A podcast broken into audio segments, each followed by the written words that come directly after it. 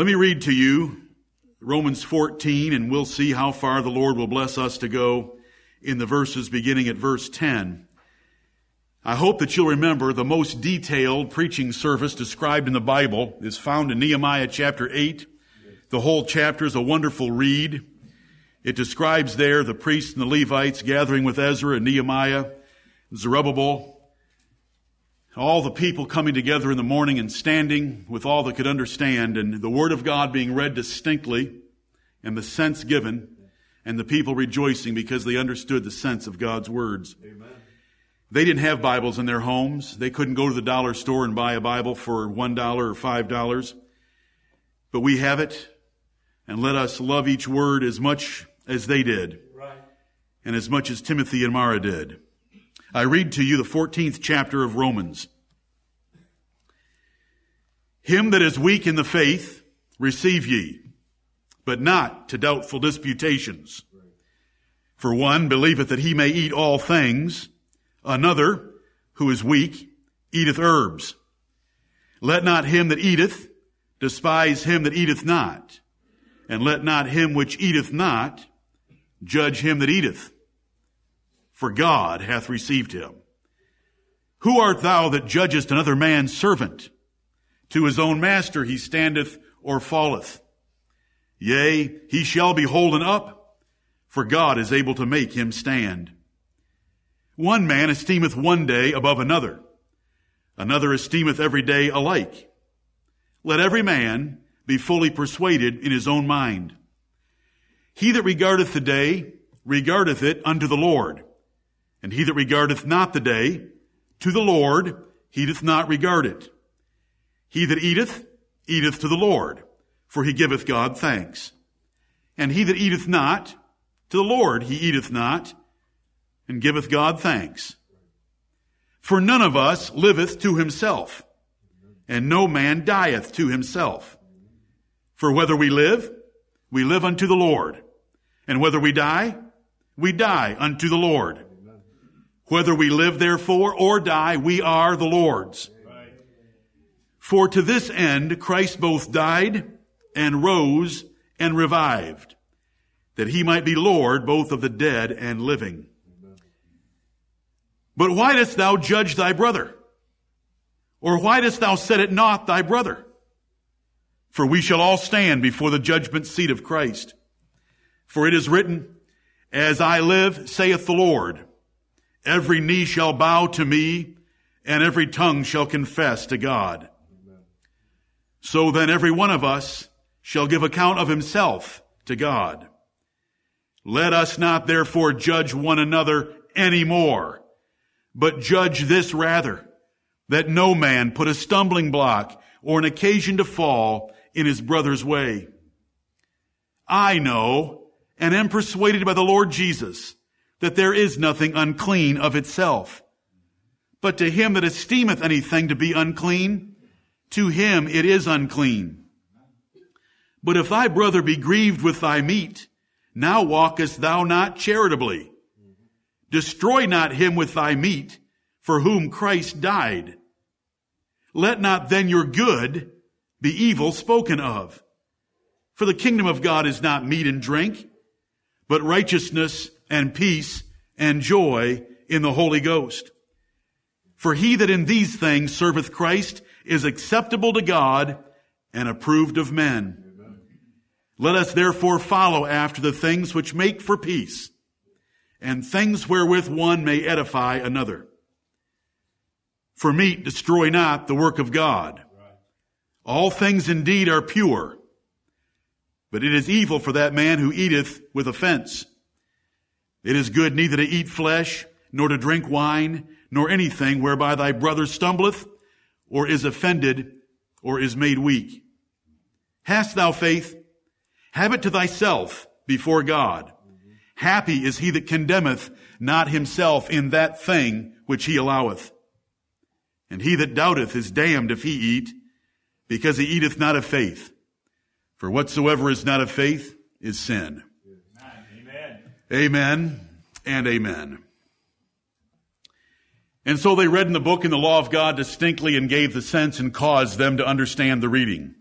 I have read the chapter to you distinctly. Let's understand the verses that are before us. We covered the first nine verses last Lord's Day. The first verse tells the strong in the church at Rome. The strong would have been primarily the Gentiles that would eat meat that had been offered to idols, that would eat pork, that would eat unclean meats, that would drink wine that had been offered to idols, and that didn't care about the Jewish calendar and the holy days of Moses. Him that is weak in the faith, the Jews, receive ye. The Gentiles were to receive the Jews, but they weren't to put up with doubtful disputations. These are things that are not supposed to be discussed or argued in the church of God. Verse 2 goes on to explain the strong and the weak. One believeth that he may eat all things. A Gentile didn't care about all the rules of the Old Testament about how meat was prepared. You know, it, it couldn't be, it couldn't have died of itself. It couldn't have been torn. You couldn't eat certain parts of the fat. You couldn't eat the blood with it. You couldn't eat pork. You couldn't eat a, a host of other creatures. And yet the, the Gentile didn't care about those rules, and so he ate anything. And he's a strong one because he understood the scriptures had already put aside Moses' law, and he understood that idols are nothing in this world, and so that meat offered to idols had not been tainted in any way except in a man's conscience. In his conscience, it wasn't tainted at all. So it says in verse 2, For one believeth that he may eat all things, that's a Gentile. Another who is weak eateth herbs, because he's afraid to eat any meat that he can buy at the store, because it probably wasn't prepared according to the rules of Moses in the book of Leviticus and Deuteronomy. Verse 3, The one that eateth, the Gentile, shouldn't despise the Jew, and the Jew which doesn't eat shouldn't judge the Gentile for eating, for God hath received him. God receives us regardless of if we eat or we don't eat, referring to meats and drinks offered to idols. And then verse 4, the question has, Who art thou that judgest another man's servants? We're all the Lord's servants. He's received us, and He hasn't received us based on what we eat or drink. He's received us based on the finished work of Christ. Amen. Verse 5, another category of trouble of Christian liberty in the days of the apostle. One man esteemeth one day above another. These are not pagan holidays. These are Jewish holidays. This is the Jew that esteemed one day, and it could have been, the, like I said, the tenth day in the seventh month called the Day of Atonement. It could have been the Passover. It could have been all hosts of different days that the Jews had. And so this Jew would esteem those days. He would take off work. He would treat it as, as a Sabbath day because that's what he was commanded under the Old Testament. And then it says, another esteemeth every day alike the Gentile. He didn't know anything about the Jewish calendar and he didn't really care because he knew that that Jewish calendar had been put away by the sacrifice of Christ. Right. Let every man be fully persuaded in his own mind. If a Gentile was not going to take that day off, then he should make sure that he had no conscience issue with that matter. If the Jew was going to work that day or take that day off, he should be fully persuaded in his mind that he had a legitimate reason before God as to why he was doing it. He shouldn't be doing it to please anyone else. He should be doing it to please the Lord. And so when it comes to a matter of Christian liberty, we want to be fully persuaded in our own minds that we have a valid basis for what we're doing and our conscience is not wavering in the matter. Verse 6 tells us that both parties could do it to the Lord. He that regardeth the day regardeth it to the Lord. The Jew that took the Day of Atonement off in the month of October well, it wasn't their month of October, but you know what I mean. The Jew that took the day off, he did it to the Lord. The Gentile that didn't take the day off, he didn't take it off to the Lord. And so we have the first half of verse 6. He that eats in the second half of verse 6, that would eat any meat, he did it to the Lord, and he gave God thanks. As he chowed down on a big ham, he would give God thanks for his big ham. But he that eateth not, that is the Jew that ate herbs and did not eat meat, Nobody doesn't eat because you have to eat to survive, but this is not eating the meat that's under consideration in the passage. He doesn't eat, and he gives God thanks right. for his salad. And then it explains in verses 7 through 9 that none of us live to ourselves and no man dies to himself. We are the Lord's. So we ought to be persuaded that everything we're doing is pleasing to the Lord. We should be very careful that everything we're doing considers others because they're the Lord's because God has received them and God is able to make them stand and yea, He will hold them up. And so we finished last Lord's Day with the thought, are you a bond slave of the Lord Jesus Christ? And I hope that everyone that was here answered that question in the affirmative. Yes, I'm a bond slave of the Lord Jesus Christ. Every duty that He's given me in this world, I want to do it with my gusto. I want to do it with my heart. I want to do it with all my mind. I want to do it with all my strength because whether we live or whether we die, we are the Lord's. And whether we live therefore or whether we die, we are the Lord's. And we should do everything as unto the Lord because that is why Jesus Christ died for us. You are not your own. I am not my own. We were created by another. We were bought on the slave trading block of this world out of humanity to be another. We're not our own. We are the Lord's. For ye are bought with a price, therefore glorify God in your body and in your spirit, which are God's. It's such, it's such a wonderful concept. We're not our own. Right. So every time that we try to preserve our lives and protect ourselves by holding on to something in our life and trying to protect it, we lose our lives. We'll never have the fulfillment. We'll never have God's blessings. We'll never be happy trying to protect our lives. But if we give up our lives because they were created and they were bought by the Lord Jesus Christ, He said, you'll find your life. How do you find your life? By giving it up to the Lord Jesus Christ. How do you give it up to the Lord Jesus Christ? Do whatever the scriptures command you to do without regard to cost. Very simple. Right. We come to verse 10. Romans 14 and verse 10, remembering the issues that we have before us in this chapter are meat, meat and wine offered in sacrifice to idols, unclean meats of Moses' law, especially Leviticus chapter 11, and the holidays of Moses. Not pagan holidays, but the holidays of Moses. All those special days, months, years, new years, new moons, new months that Moses prescribed for the people of God under the Old Testament. Those three issues, meat and drink offered to idols, unclean meats of Moses' law, and Moses' holidays. That's what Paul had to face in the matters of Christian liberty. God didn't care whether you kept the days. God didn't care whether you ate meat or didn't eat meat. God didn't care whether the meat was clean or unclean meat because those things had passed away.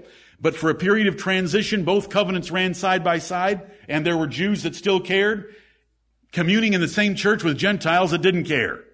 And yet they were all supposed to have mercy toward each other and allow each other their liberties so that they could rejoice in the things that did matter. Right. That is everything taught in the New Testament and their communion and love and affection for each other to build them up in the most holy faith.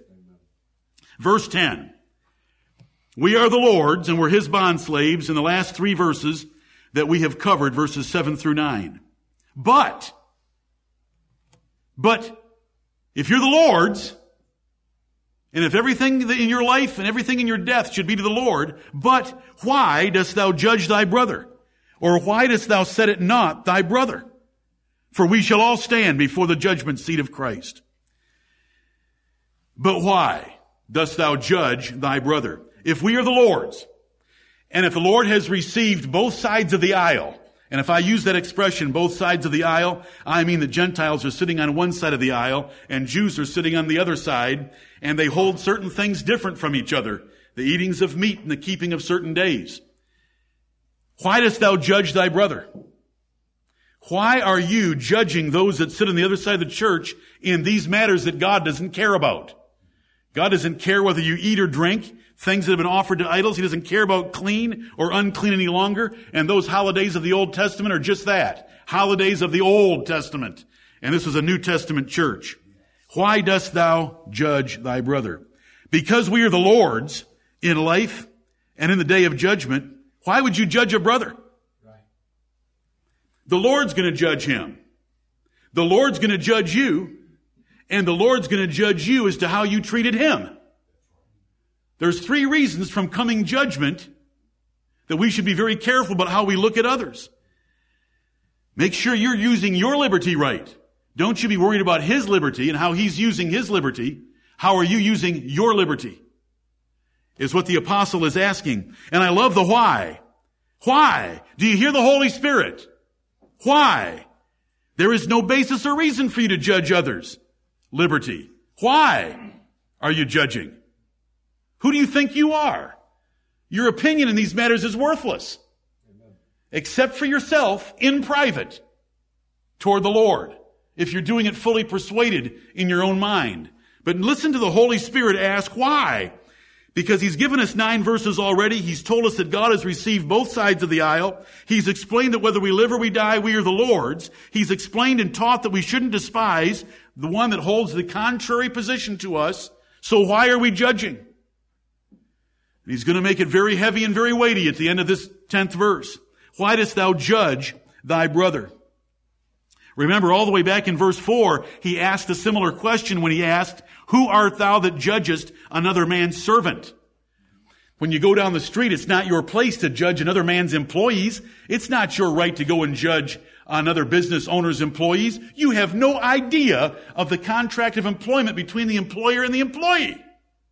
He stands or falls depending on what that employer thinks of him, not what you think of him. Your opinion of him is worthless. And the apostle's already done that, but now he's asking again by the Holy Spirit and he's confronting every one of us. Why?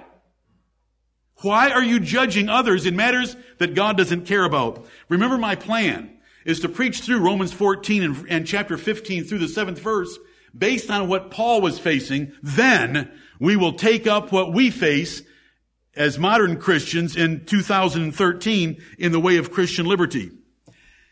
The second question is, or why dost thou set it not thy brother? Why do you judge another one as doing something wrong? And you know, the Jews, in a sense, were doing something wrong. They were weak.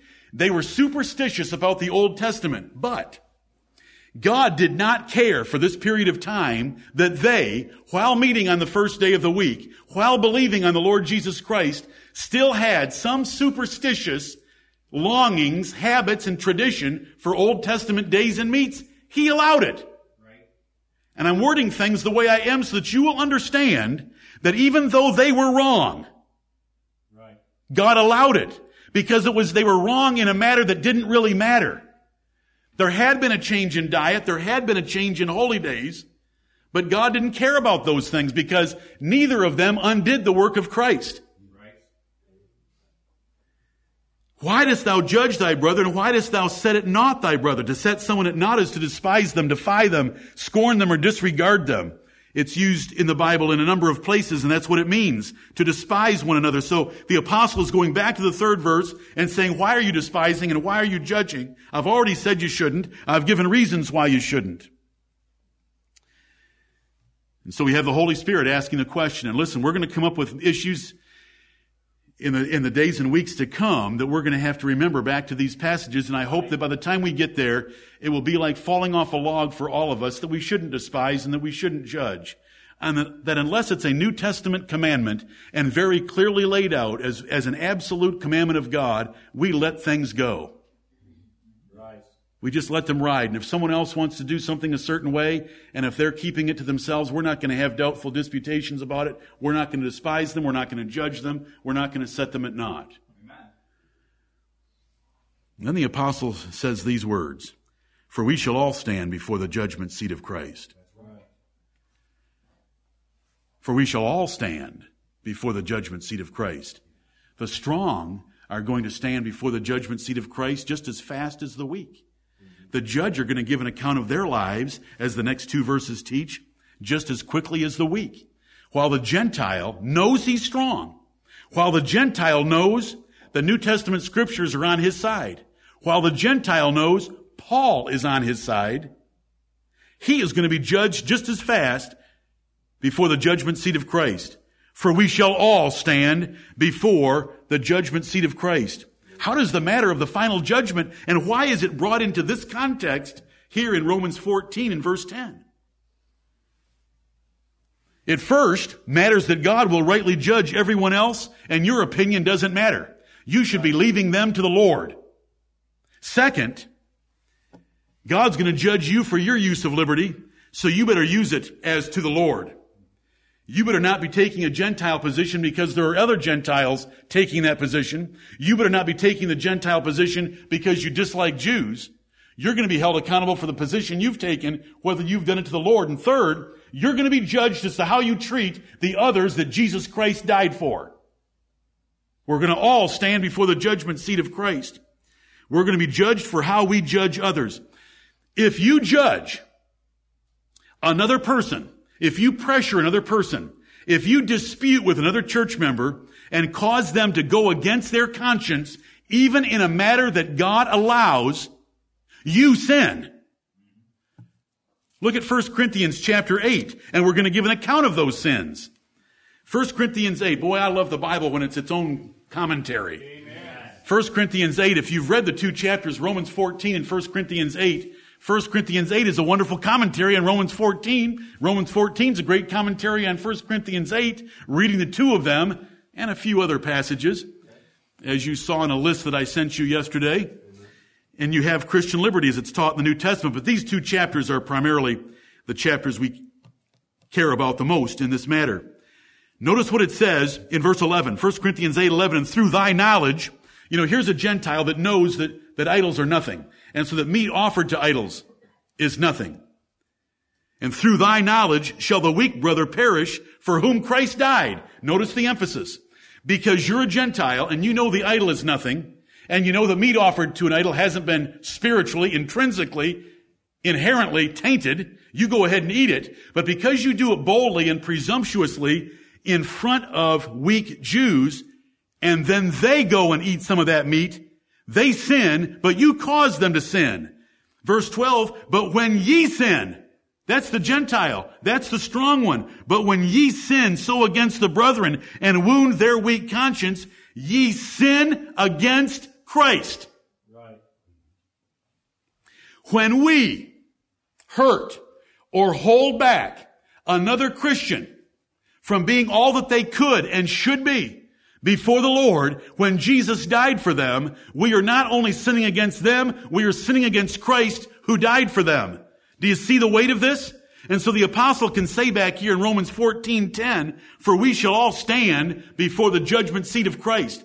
Every one of you are going to give an account of how much you get outside yourselves and how selfless you are and how mature you are in loving others, in forgiving others, in forbearing others, in being long suffering, in being merciful, in loving mercy, in overlooking their matters of liberty, in overlooking the differences, in loving, loving them in spite of those differences.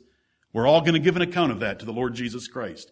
Because Jesus Christ died for all of them, and it was stated first of all in verse 3 where it says, For God hath received him.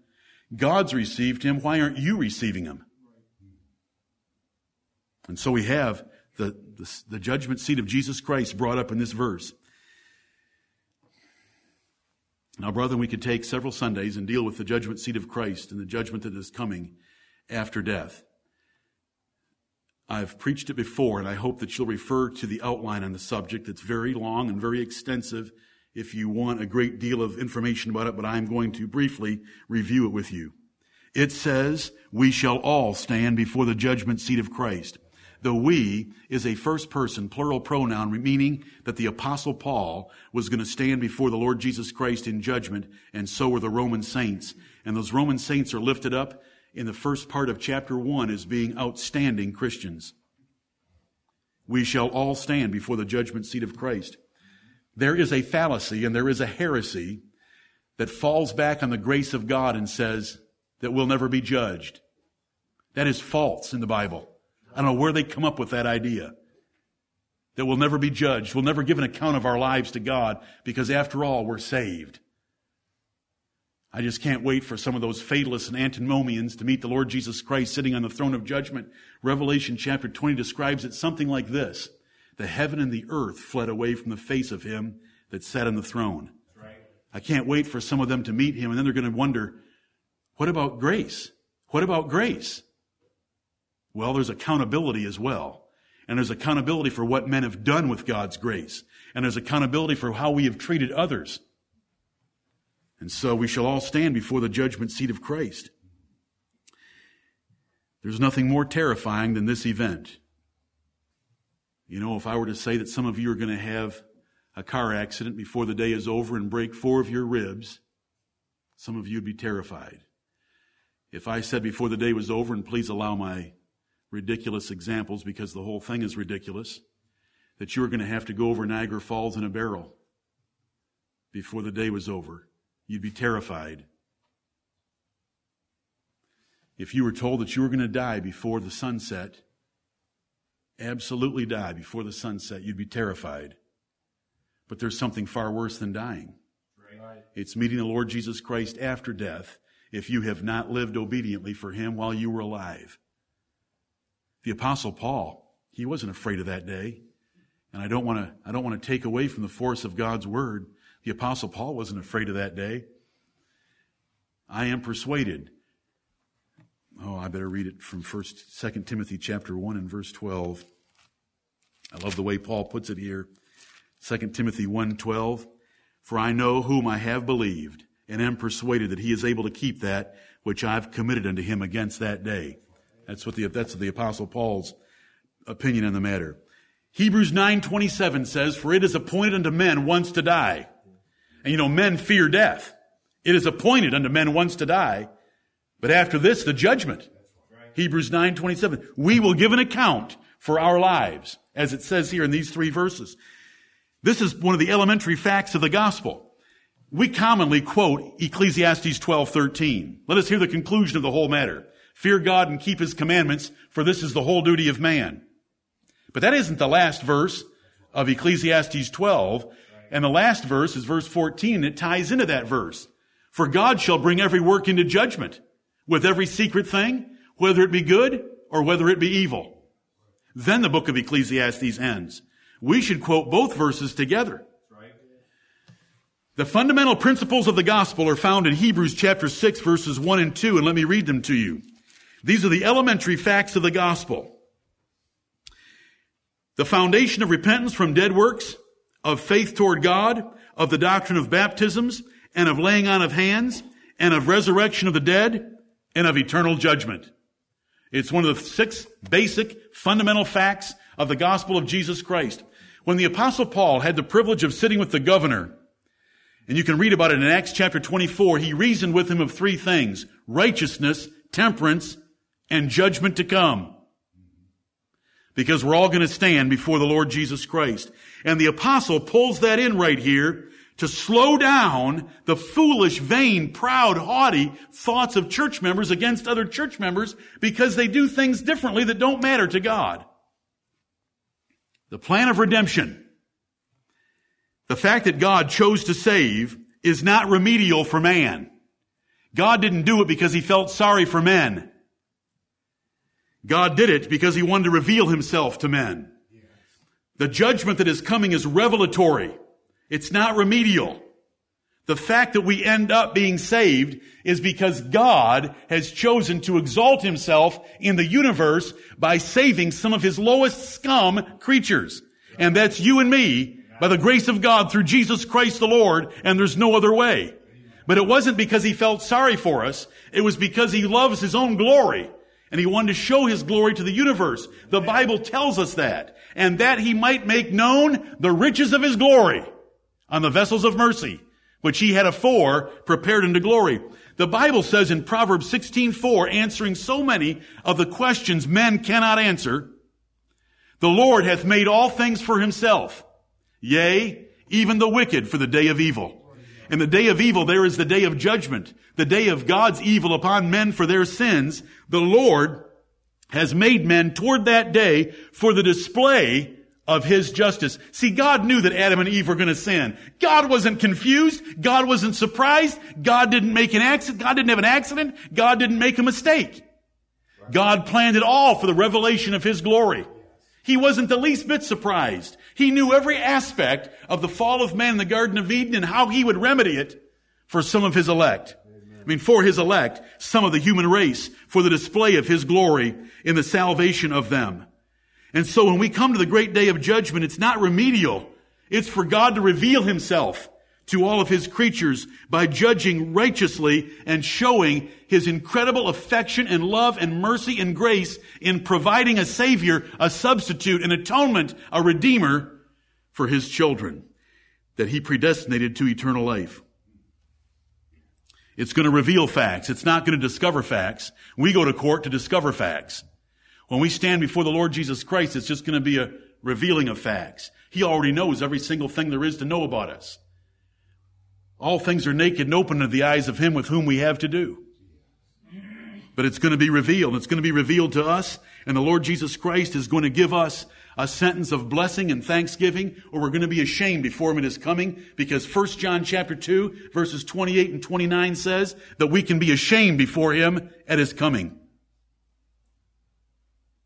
Yes, if you're one of God's elect, and there's no way of knowing whether you're one of God's elect unless you're bearing the fruit of the Spirit, and unless you're showing the work of God's grace in your life that makes you different from everyone else, that makes you selfless rather than selfish, that makes you mature rather than immature, that makes you loving rather than hating, that makes you forgiving rather than grudge holding. All those things are the evidence of whether we have eternal life or not. Right. And we're gonna, you know, the, our names in the book of life are only known by us if we make our calling and election sure by having those things in our lives and much of them, abundant fruit. But even though we might have our names in the book of life, we will give an account to the Lord Jesus Christ that we squandered His grace during our lives. The apostle Paul didn't. I fought a good fight. I have kept the faith. I have finished my course. Are we all fighting a good fight? We don't fight our fight against Philistines. We don't fight our fight against the enemies that Paul had to deal with. We fight our fight against our own flesh. Amen. Our own flesh that wells up and is selfish by nature and immature and hateful and hating one another. We rule that and crush it and love one another. And that's how we fight a good fight. And that's how we finish our course and that's how we keep our faith. But we'll give an account of that to the Lord Jesus Christ. It's not a discovery trial. You know, there's not going to be attorneys there. Well, I think he did this, and I, someone else saying, I think he did that, and some jury trying to figure out what the truth is. The Lord Jesus Christ already knows the full truth. And you know, if the judgment that is described in the New Testament caused Paul to alter his life, how much should it cause you to alter your life? If, you, if you're doubting that we should really fear standing before Jesus Christ and giving account, I ask you, why did Paul pull it up right here? Because it's a matter of, it's no issue that the book of life is going to cover you completely, that you'll not be ashamed before the Lord Jesus Christ, you're wrong. You're dead wrong. And it's my job as his ambassador to warn you before you stand before him that you, that you live in such a way that your sins are covered practically and you can stand before him confidently. Look at 2 Corinthians chapter 5. The Lord is so fair. He will forgive us any sin if we simply confess it. Amen. Repentance. True repentance will cover any sin. But if you stand before Him with unconfessed sin, you're going to be held, you're going to be asked about it. You're going to be confronted about it. Your confession isn't going to put your name in the book of life, but I'll tell you, confession, repentance is what proves that God has done a work of grace in us. Because no man can resurrect repentance by himself. Not real repentance. It has to be granted from God. Let's go to that passage next. Look at the apostle Paul in very similar language in 2 Corinthians 5 verses 9 through 11.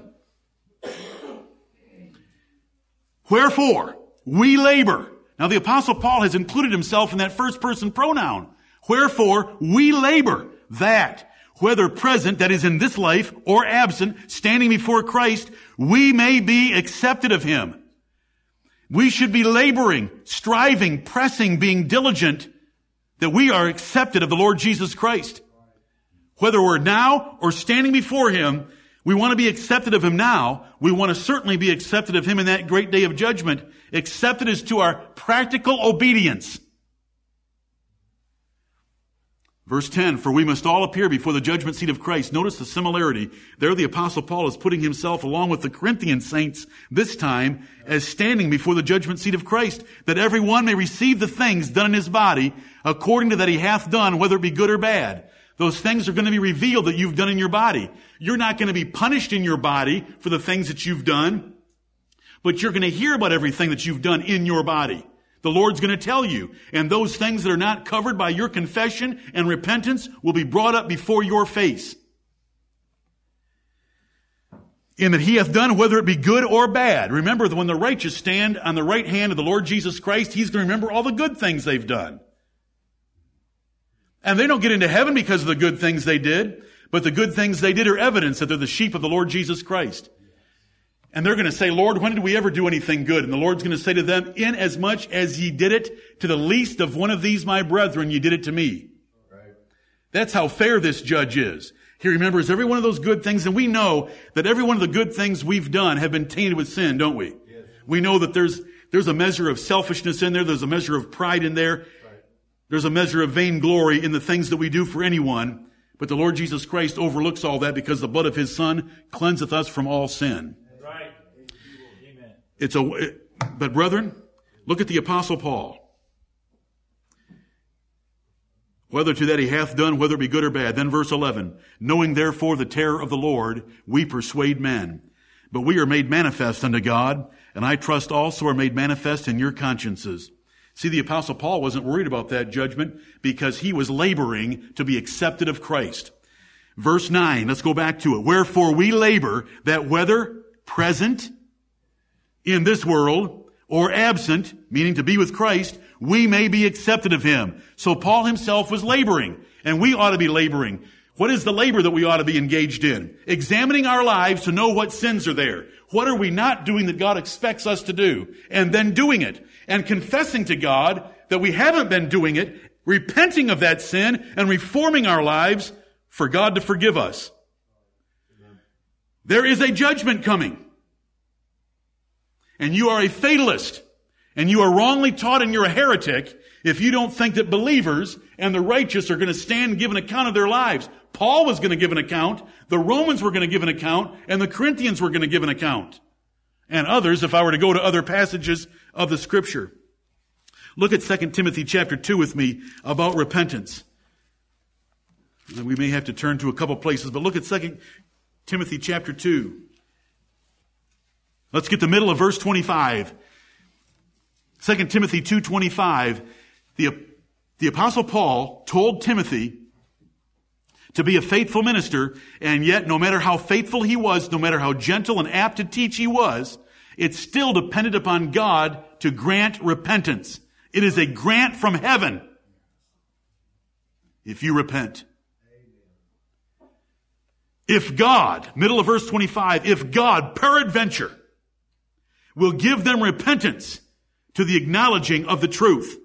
To admit, God, you're right, I'm wrong, my sin did not profit me, it's wrong, forgive me. To the acknowledging of the truth, and that they may recover themselves out of the snare of the devil, who are taken captive by him at his will. The devil can take men captive at the devil's will, and you cannot escape until the Lord grants you repentance. And that we want to be seeking repentance. We want to come into an assembly like this and humble ourselves before God and beg Him to turn our hearts once again toward Him, to cause us to hate our sins, to cause us to love righteousness, and to stir us up again, that we would seek His face with all our might. Because in just a few short days, you'll give an account to Him who's the judge of all flesh. And there's no evidence that you're in the book of life if you are not seeking repentance and humbling yourself before God before you get there.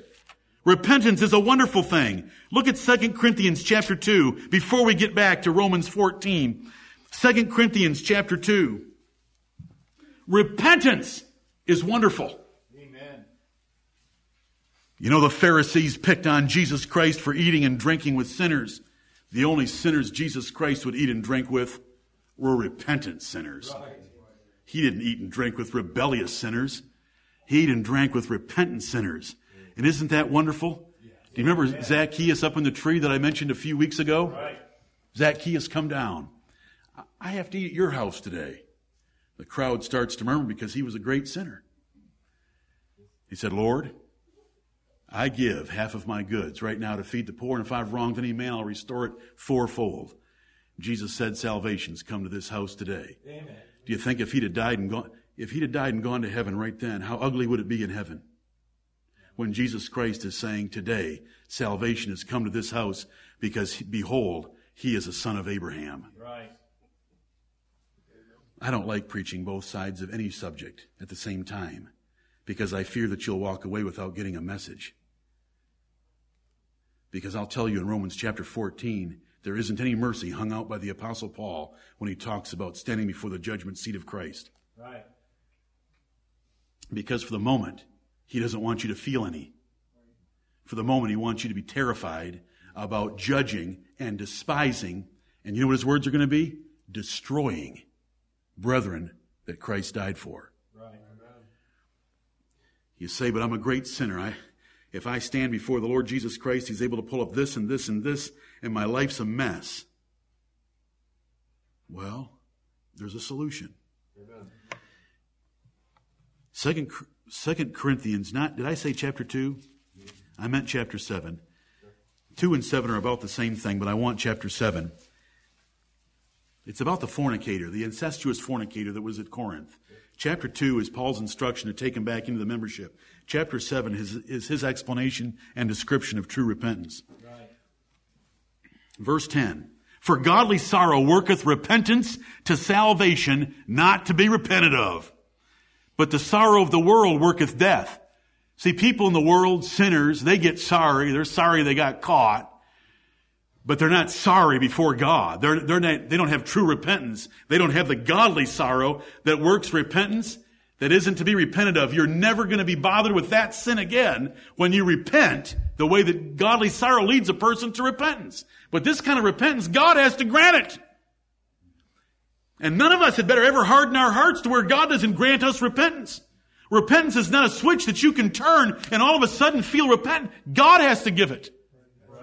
But look at, look at the effect of it when it's godly sorrow to repentance.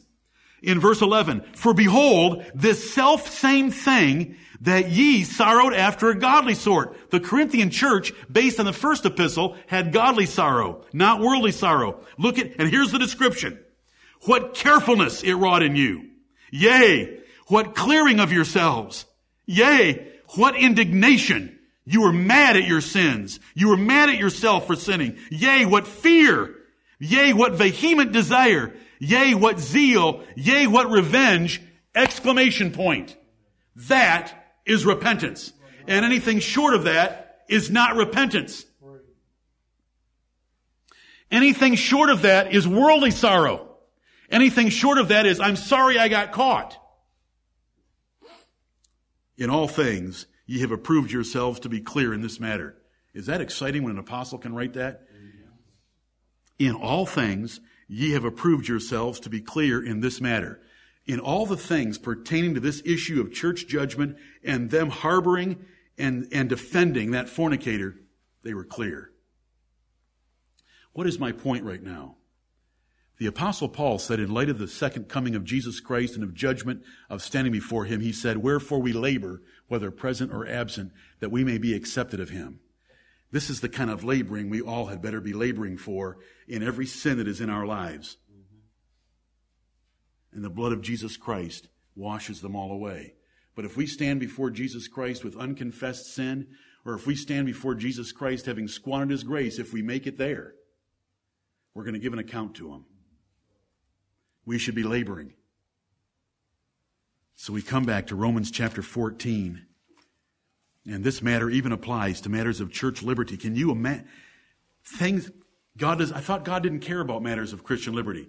God doesn't care about the matters of Christian liberty, but He does care on how you conduct yourself in matters of Christian liberty. Amen. And He cares very much, so much so that the apostle would bring in judgment and standing before the Lord Jesus Christ. The just will not be condemned to hell for the sins they have done, but their use of grace will be disclosed before the Lord Jesus. If we understand this rightly, like the apostle Paul did, then we labor. We labor diligently. You know, the, the apostle Peter would write and say, give all diligence to make your calling and election sure. This is the most important matter in your life. Do you know what you would try to do if I said you were going to die before the sunset? You would try to protect yourself in every way possible from dying. If I told you you were going to have a car accident and break four ribs before you got home, you'd walk. You wouldn't care how far it was. But I'm telling none of those things even matter. What about standing before the Lord Jesus Christ? What efforts are you putting in to protect yourself? What efforts are you putting in to be accepted of Him? Whether you're here and now, or you're standing before Him, which could be an hour from now. What man saw the greatest terror of the Lord Jesus Christ? What man, be very careful, be, you don't have to answer me, I just want you to think. What man in the Bible saw the glory of Lord the Lord Jesus Christ the most and his terror against sinners and his enemies? The Apostle John. Do you know what he had to say about standing before the judgment seat of Christ? Even so, come quickly, Lord Jesus. But how did he spend his life? Selfishly, wickedly, foolishly, squandering God's grace? Or did he thrive in God's grace? Was he in the Spirit in the Lord's day? Are you in the Spirit in the Lord's day today? The only way you can be in the Spirit on the Lord's day is to have all of your sins confessed and for you to be fully repentant in the Spirit that I just described in all areas of your life. Only then can you be in the Spirit in the Lord's day. But for a man that's in the Spirit in the Lord's day, do you know what he says? when he thinks about Jesus Christ coming with that two-edged sword coming out of his mouth and blood dripping from his horse? Even so, come quickly, Lord Jesus. Right. Romans 14. For it is written, verse 11, As I live, saith the Lord, every knee shall bow to me, and every tongue shall confess to God. Why, in a chapter on Christian liberty, is the apostle Paul bringing up Isaiah 45 and verse 23 in this context. Why? Why would he want to quote this verse? Because he's wanting to get your attention that the way you treat other of his children is very serious matter before him. Verse, verse 11, for it is written, as I live, saith the Lord, every knee shall bow to me and every tongue shall confess to God. This is the future of humanity, whether dead or alive, whether believers or reprobates of all kinds, every knee shall bow and confess to the Lord Jesus Christ. The Lord Jesus Christ is the one to whom God has committed all judgment. They'll all stand before the Lord Jesus Christ. That man that was judged in this world at a trial that was not fair, a trial that crucified him unjustly, that man will sit as judge of this world. And every man shall give an account of himself to that judge. I love it when he swears for it is written, as I live. How can God swear? Who can he swear by that's greater than him? You know, when we go to court, we say, so help me God. But how can God swear? We've been over this before. It's a wonderful point in scripture of the greatness of God. How can he swear? He can only swear by himself, for there is none greater. So he says, as I live. Not so help me God, as I live. He swears by himself. And how does he live? I am that I am. That's how he lives. He lives forever in both directions. He inhabits eternity. He's immortal. He's infinite. For it is written, as I live, saith the Lord. So Paul brings in the scriptures to bolster his argument in verse 10 that we shall all stand before the judgment seat of Christ. And so why are we judging or why are we setting it not our brothers? Verse 12 tells us what's going to happen there. So then every one of us shall give account of himself to God. We're going to give an account of ourselves to God. Why did you hate other people in the church? Why didn't you love your spouse like you were supposed to? Why didn't you train your children like you were supposed to? Why didn't you obey your parents like you were supposed to?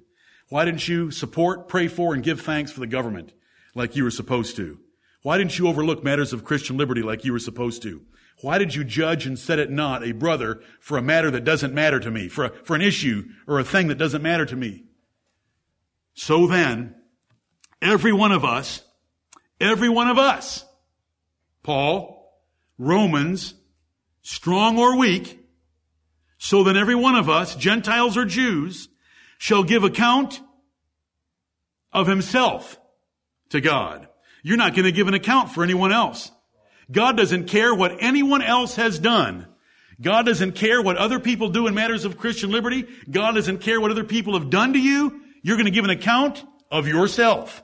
Notice that singular pronoun there shall give account of himself to God. So then, based on quoting from Isaiah 45, 23, based on Paul's teaching in verse 10, so then, this is the conclusion, every one of us shall give account of himself to God. What is the core, what is the consequence of that particular amount of instruction in verses 10 through 12? Here is the consequence. Let us not therefore judge one another anymore. Do you want to be safe in the great day of judgment in the matters that Romans 14 and 15 pertain to? Do not judge anyone anymore. I hope that by the time I get to the real issues that face us in the year 2013, we can just fall off a log together holding hands and splash around in the water like children in a little kiddie pool. Because we'll have had the Word of God sober us up and remind us of the severity of God's judgment and the warnings that the Apostle Paul is giving us over and over again here. Let us not therefore judge one another anymore. One person judging another. In your heart, in your mouth, in your bedchamber. It doesn't matter where you're judging them. Give up all that judgment and throw it away and flush it. Give it up. Get away from it. Let us, I love the word therefore when I find it in the Bible because I love to see the logical consequence and sequence of the apostles' arguments. Let us not therefore, therefore because we're going to stand before the judgment seat of Christ, every knee's going to bow, every tongue's going to confess, and we will give an account of ourselves to Him. Let us not therefore judge one another anymore, but judge this rather.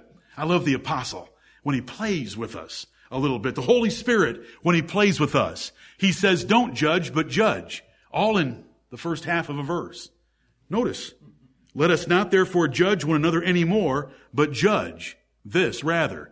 Instead of that judgment, try this judgment. Instead of judging the brother who's a little different than you, make sure you judge yourself that you are not pushing your liberty in such a way that you're going to cause that weak brother to sin. If you like being judgmental, folks, this is the Apostle Paul. I'm giving you a paraphrase right now because that's what preaching is. But it's not changing the Bible. It's reading the Word of God distinctly and giving the sense. If you Romans want to be judgmental, if you Gentiles want to be judgmental about picking on the weak Jews, then let me give you something to judge. Why don't you judge this? That none of you Gentiles that think you're strong put a stumbling block or an occasion to fall in his brother's way. Right. so there is a place for judgment. In studying this chapter in chapter 15 and 1 Corinthians 8 and the other chapters that pertain to Christian liberty, I believe they can be boiled down to three, three character traits, three Christian graces that a person ought to have to fulfill these chapters. Humility, charity, and discretion humility to get off our high horse and not think that our way is any better than anyone else's way. Charity to look out for our brother and to protect him from ever pushing him to do something against his conscience. And discretion to know when and how to apply to whom. It's just, it's that combination. And so the judgment that we have to make here, the judgment is judge this rather that if you know that there's a weak brother that's watching you or knows about you doing a certain thing that is causing him to stumble, his conscience says he shouldn't eat meat. But every time you take him out to lunch, you order meat. You're putting a stumbling block in front of him that he's going to fall over. And even though you're eating meat is good, even though you're eating meat is pure, even though the meat you're eating is clean in God's sight because the rules of unclean meat are gone, even though you're doing that, you're putting a stumbling block in his way because it is unclean to him.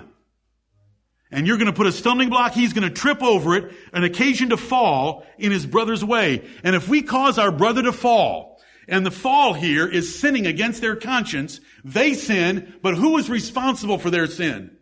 We are responsible for their sin because we pushed them farther than they could handle it. Well, they're going to be responsible for their own sins as well because guess who this chapter says is damned? The weak that eat without faith. They're damned, but you're going to participate in their damnation because God's going to judge you for pushing them too far. So if you like to judge others, then why don't you judge who is weak? Why don't you figure out in your discretion and perception who is weak and make allowances for them and protect them so that you don't cause them to stumble or put an occasion to fall in their way. Verse 14, I know Boy, when the apostle says this, and he certainly did know, I know and am persuaded by the Lord Jesus that there is nothing unclean of itself, but to him that esteemeth anything to be unclean, to him it is unclean. I know. Who taught the apostle Paul? Was he taught by Gamaliel the things that he wrote in the New Testament? No. Who taught the apostle Paul? He said, I certify you, brethren, that the things that I teach I did not receive from man, but he was taught by the Lord Jesus Christ personally and directly, and we believe three years in Arabia that the Bible does not tell us about except to say that he was in Arabia for three years when he opened up his ministry and began preaching. And he says, I certify that I didn't get my gospel from men. I got it from the Lord Jesus Christ. And when I went up to Jerusalem, I didn't go ask the apostles anything because I knew everything they knew and then some.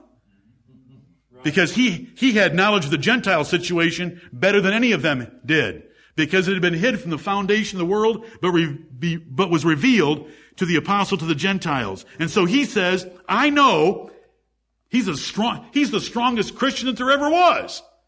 So he was strong. But was he willing to give up eating meat? Was he willing to give up drinking wine that had been offered to idols?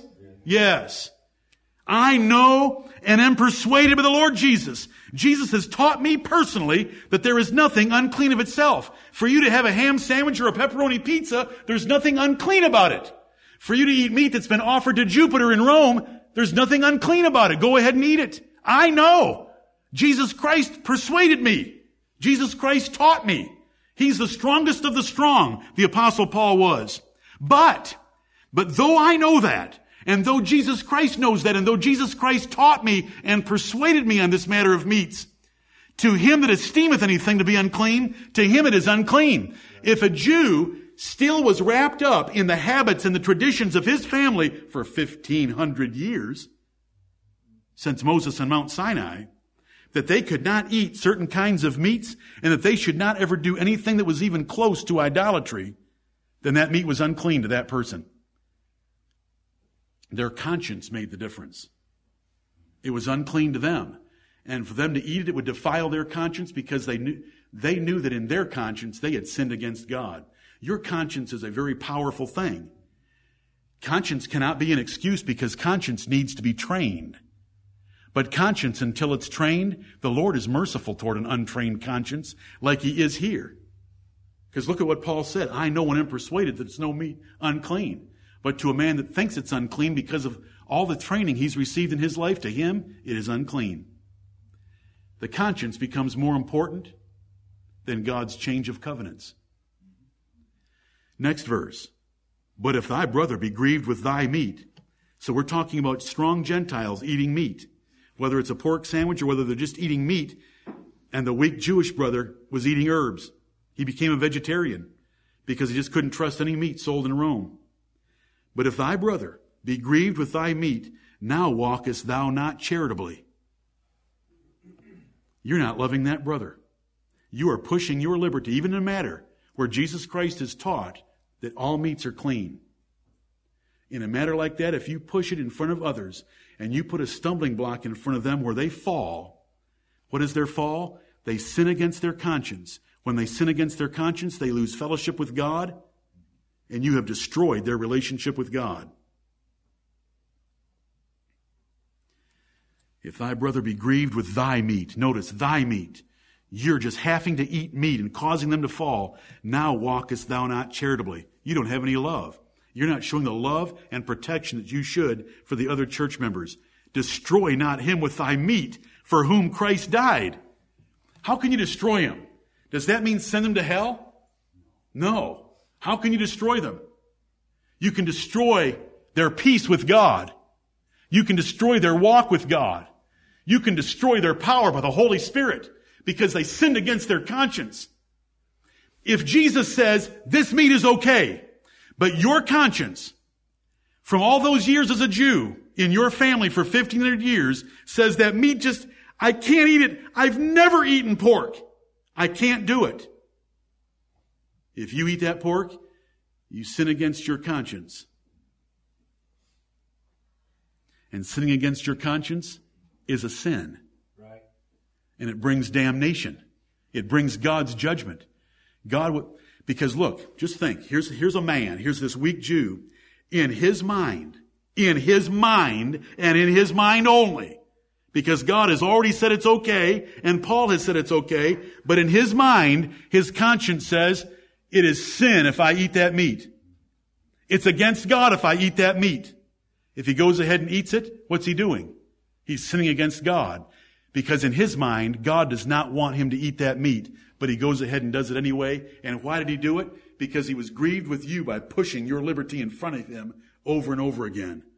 And you are not walking charitably. You're not protecting him. You're not loving him by giving up your liberty to help him.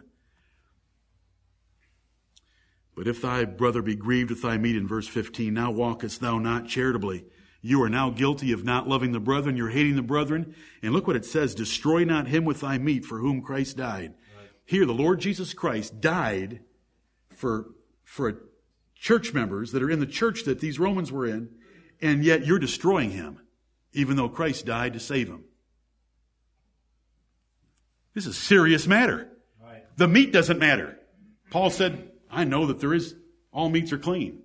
I'm persuaded by the Lord Jesus. The meats don't matter. The holidays don't matter. The meat offered to idol doesn't matter. But if you cause another person to sin, then it matters. It matters huge. You're destroying someone that Jesus Christ died for. You are not living charitably. You're not loving the brethren like you are taught to in the New Testament scriptures. Verse 16, let not then your good be evil spoken of. What is their good? That they knew that all meats were clean. They were the strong ones. They knew what Paul knew. Paul knew what he knew because Jesus Christ had persuaded him. Let not then your good be evil spoken of. Do you mean to tell me that there are times when I shouldn't do good? There are times when you shouldn't do good. Well, when are there times when I shouldn't do good? When the good is in a matter of Christian liberty and you happen to be on the strong side the true side, the correct side, there are times you should give that up. Though the apostle Paul would say here, I know and am persuaded by the Lord Jesus that there is nothing unclean of itself, he would say in 1 Corinthians 8 and verse 13, I will not eat flesh while the world stands if it causes my brother to stumble. And so we shouldn't do good in matters of Christian liberty when that good will result in evil on the part of others who have a weaker conscience. That's what verse 16 is teaching us. Let not then your good be evil spoken of. If you love others, then keep your good, keep your Christian liberty private, at home, as he's going to teach us here in a few verses. And don't push it in public, and don't talk about it in public, and don't demonstrate it in public. Protect the weak brother. Love the brother. Christ died for him. Don't destroy him by pushing your liberty.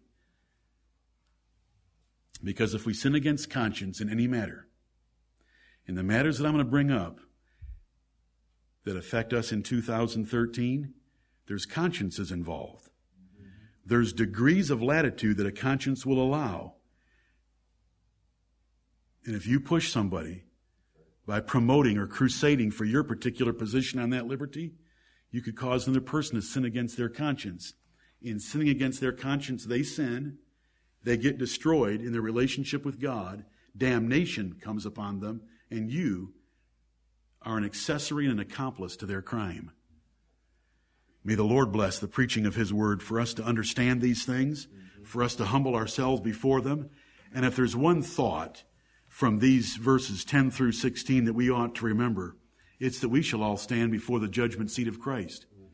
Therefore, let's be like Paul and labor that we may be accepted of Him, whether present or absent. In this life or standing before Him, let us labor, let us seek repentance, let us examine ourselves and repudiate every sin in our lives. Amen. Amen.